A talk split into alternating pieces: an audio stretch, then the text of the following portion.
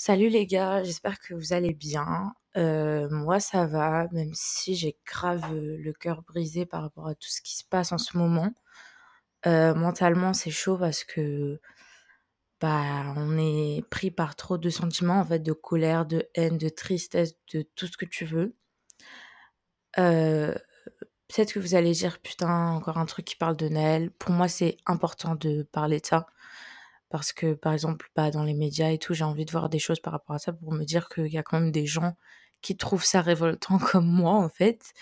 Genre c'est important pour moi que les gens comprennent que c'est important en fait d'en parler et que c'est pas juste un jour après sa mort qu'on en parle et puis basta en fait.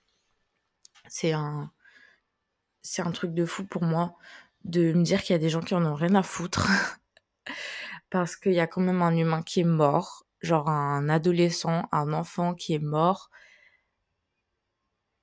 Et en fait, parce que quand il y a quelqu'un qui meurt comme ça, on a tendance à le déshumaniser. C'est comme avec euh, George Floyd, etc., tous ces meurtres euh, de gens et qu'on on les déshumanise parce qu'on dit bah c'était des racailles, c'était des délinquants, c'était des ci, c'était des ça. Mais en fait, les gars, déjà, vous êtes personne pour vous situer au-dessus d'un humain. At the end of the day, vous aussi, vous êtes un humain et ces gens ne méritent pas de perdre la vie. Genre comme le mouvement Black Lives Matter, bah, toutes les vies, elles comptent en fait. Et, et c'est important de le rappeler. En fait, c'est ça que, que, que je trouve ouf, c'est que les gens, ils oublient que c'était quand même un être humain. Genre c'est quelqu'un qui est mort. Après, peut-être moi, je suis dans l'excès, mais juste se rappeler le fait que c'est un humain qui est mort, bah ça me rend ouf. C'est comme si demain, ma sœur, elle meurt, tu vois, genre je vais pas être en mode bon bah juste le jour d'après je suis triste et voilà. Non genre je sais pas c'est révoltant pour moi. Et euh, et j'ai besoin qu'on en parle parce que bah il se passe un truc et et c'est important d'en parler et j'entends trop des trucs de fou. Enfin après il y a des racelars partout hein, on sait. Et en plus enfin ils sont partout. Non ils sont juste sur Twitter et sur les réseaux sociaux parce que dans la vraie vie ils ferment bien leur gueule c'est con. Euh, franchement, moi, dès que je vois un con, bah déjà, hier, j'étais dans mon école et tout, il y avait des gens qui étaient en mode, oui, mais euh, c'est normal s'il est mort, euh, c'est normal si le policier l'a tué tout. Genre, mais vous vivez où, vous, genre? Genre, c'est normal pour un refus d'obtempérer qu'il y ait quelqu'un qui perde la vie, genre, qu'il soit mort pour rien du tout? Pour vous, c'est normal. Ça me rend ouf. Ça me rend ouf. Et tous les commentaires racistes et tout, genre... Euh, moi, je me suis embrouillée avec des gens en commentaire, mais sans aucun but. Hein. Franchement, je me dis, mais pourquoi tu parles avec ces gens? Mais en fait, c'est, je sais pas, les laisser parler dans le vide, ça me, ça me tue. Même si en vrai, je sais que c'est des gens, ils sont trop cons pour comprendre. C'est des gens, ils changeront jamais d'avis, tu vois. Et, et les imbéciles ne changent pas d'avis. C'est des gens qui sont cons. Et je sais pas, pour moi, c'est des gens qui sont irrécupérables, genre. et par exemple, bah, il y avait. Euh, le Parisien qui avait fait un post sur Insta euh, en mode euh, avec la marche et tout. Et il y avait des gens qui étaient en mode euh, ouais, de toute façon c'était une racaille, blablabla et tout. Je sens, mais les gars, la peine de mort, elle a été abolie en 81. On tue pas des gens juste sous prétexte que c'était une racaille ou je sais pas quoi. Enfin, vous êtes des grands malades. Des grands malades. Et il y avait aussi des gens qui étaient en mode euh, ouais, euh, sa mère, elle a l'air grave contente, euh, ça y est, elle a son heure de gloire et tout. Mais vous êtes des giga grands malades. c'est trop grave. C'est une maman qui a perdu son fils. Donc déjà, vous, vous connaîtrez jamais cette douleur. Parce que toutes les mères peuvent ressentir cette douleur, mais ça dépend des mères aussi, tu vois. Et en fait, la manière dont il le dit, c'est en mode comme si elle avait orchestré tout le truc pour avoir son heure de gloire. Mais les gars, enfin, vous êtes des grands fous. Il y a son fils qui est mort, genre. Et je pense que même elle, elle se dit, bah, déjà, elle était contente de voir autant de gens à la marche. Parce que, bah, en fait, c'est beaucoup d'émotions pour un humain, tu vois, déjà, de, qu'il se passe autant de trucs en si peu de temps. Genre, elle a perdu son enfant, tout le monde est venu avec elle. Euh, c'est organisé pour faire la marche, donc déjà, t'as pas trop le temps de souffler parce qu'elle était pas trop seule. Ensuite, euh, il y a des milliers de gens qui viennent à, la marche pour ton fils. Genre, en fait, tu, je sais pas, tu ressens une vague d'amour, tu vois. Et elle, elle a peut-être dû se dire, euh, bon, c'est que des, des hypothèses, mais elle a peut-être dû se dire, genre, mon fils, il me voit, tu vois, il a, il a envie que, que je rayonne pour lui, tu vois. Et c'est hyper symbolique. Elle, elle l'a dit pendant la marche, c'est mon fils, il vous voit et tout. Et, et en fait, c'est que de l'amour. C'est de l'amour, c'est de la tristesse, c'est de la haine et tout. Mais cette marche, c'était que de l'amour, tu vois. Et moi, je voulais trop y aller, mais j'avais peur. Honnêtement, j'avais peur.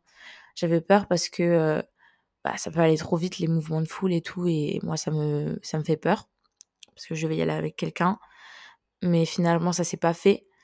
Et, euh, je me suis dit, putain, merde, tu peux aller et tout, jusqu'à 15h30. Et après, la police, ils ont commencé à tirer sur les gens avec des gaz lacrymaux. Et du coup, je me dis, genre, moi, j'aurais pas pu supporter. Je me suis déjà pris des lacrymaux, c'était pendant les gilets jaunes. Et euh, c'est horrible, les lacrymaux. Hein. C'est genre, t'es paralysé, mon gars. Genre, ça brûle. Ça brûle de ouf.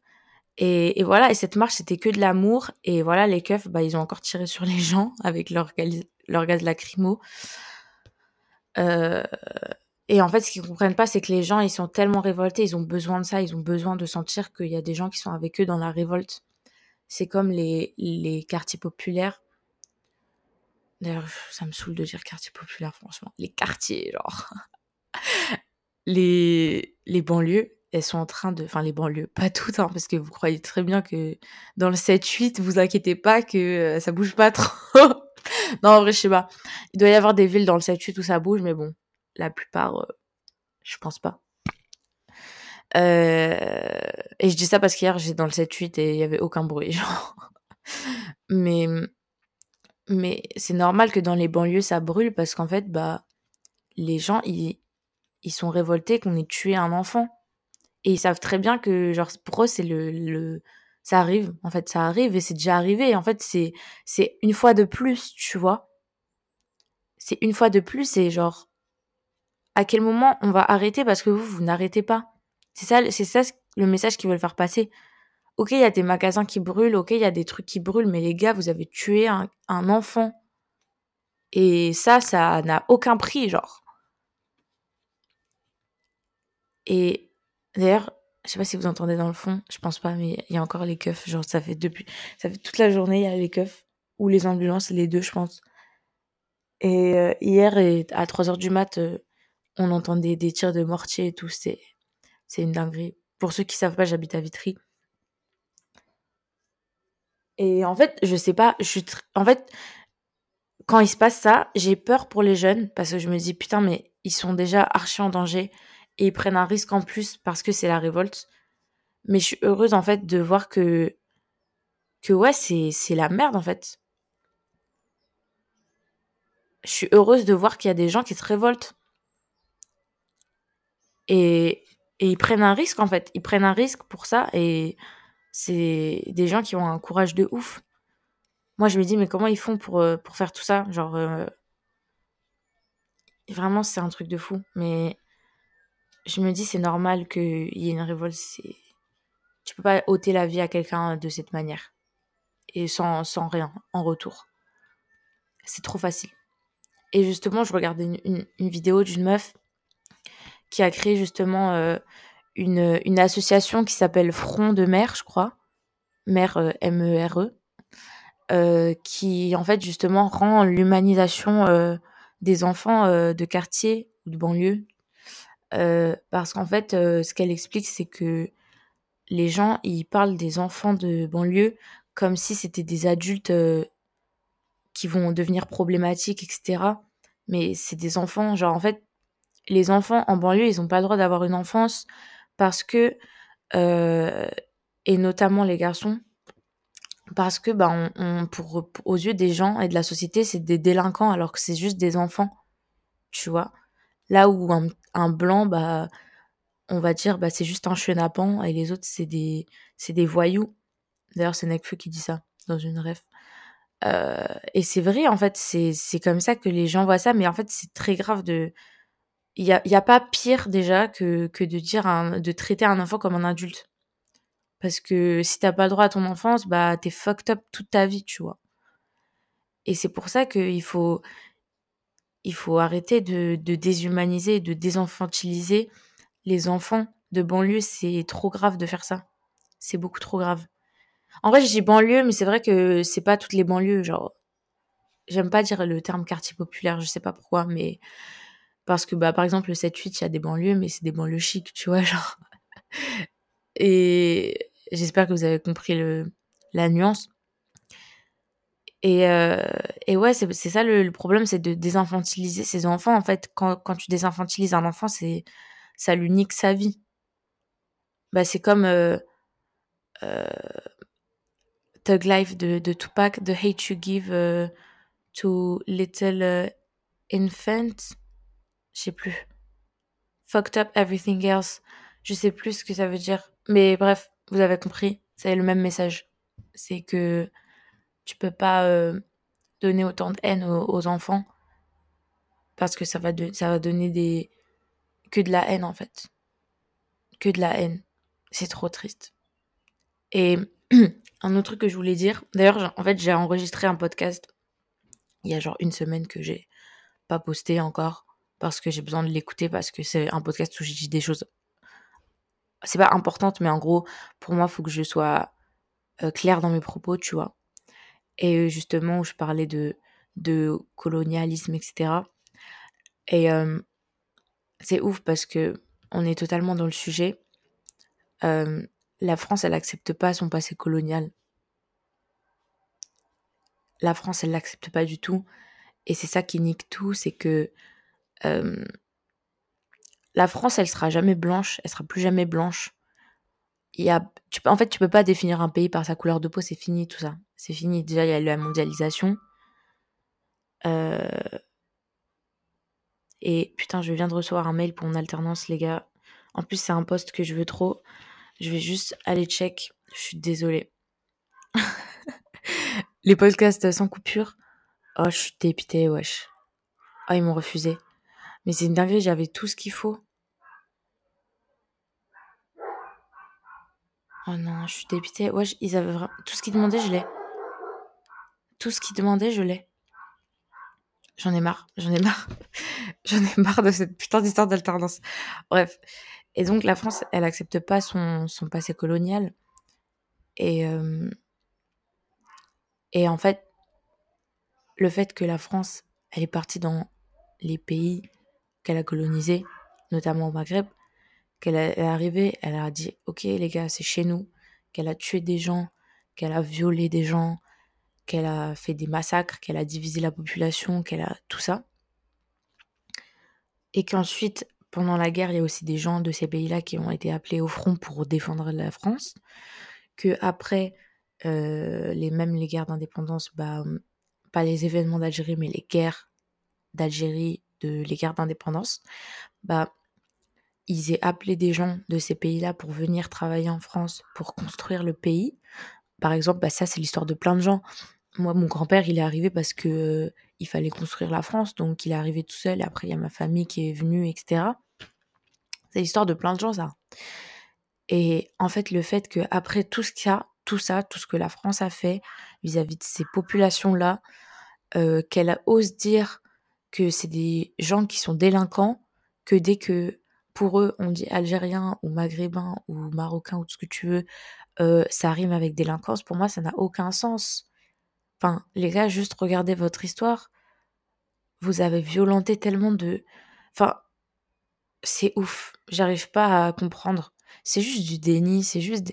C'est des gens qui sont dans le déni, c'est des gens qui arrivent pas à se regarder dans un miroir, c'est des gens qui arrivent pas à accepter l'histoire, et c'est ouf parce qu'on on, nous casse les couilles avec l'histoire à l'école. On nous parle de Charlemagne, bla, mais qu'est-ce qu'on en a rien à foutre? Regarde ce que la France fait en ce moment. Et est-ce que c'est pas un manque de connaissances vis-à-vis de l'histoire? Si. Donc, vous nous faites chier avec vos cours d'histoire emmerdants sur des trucs qu'on s'en bat les couilles, mais parlez de vrais sujets en fait. Parce que là, la France, elle est en train de saigner.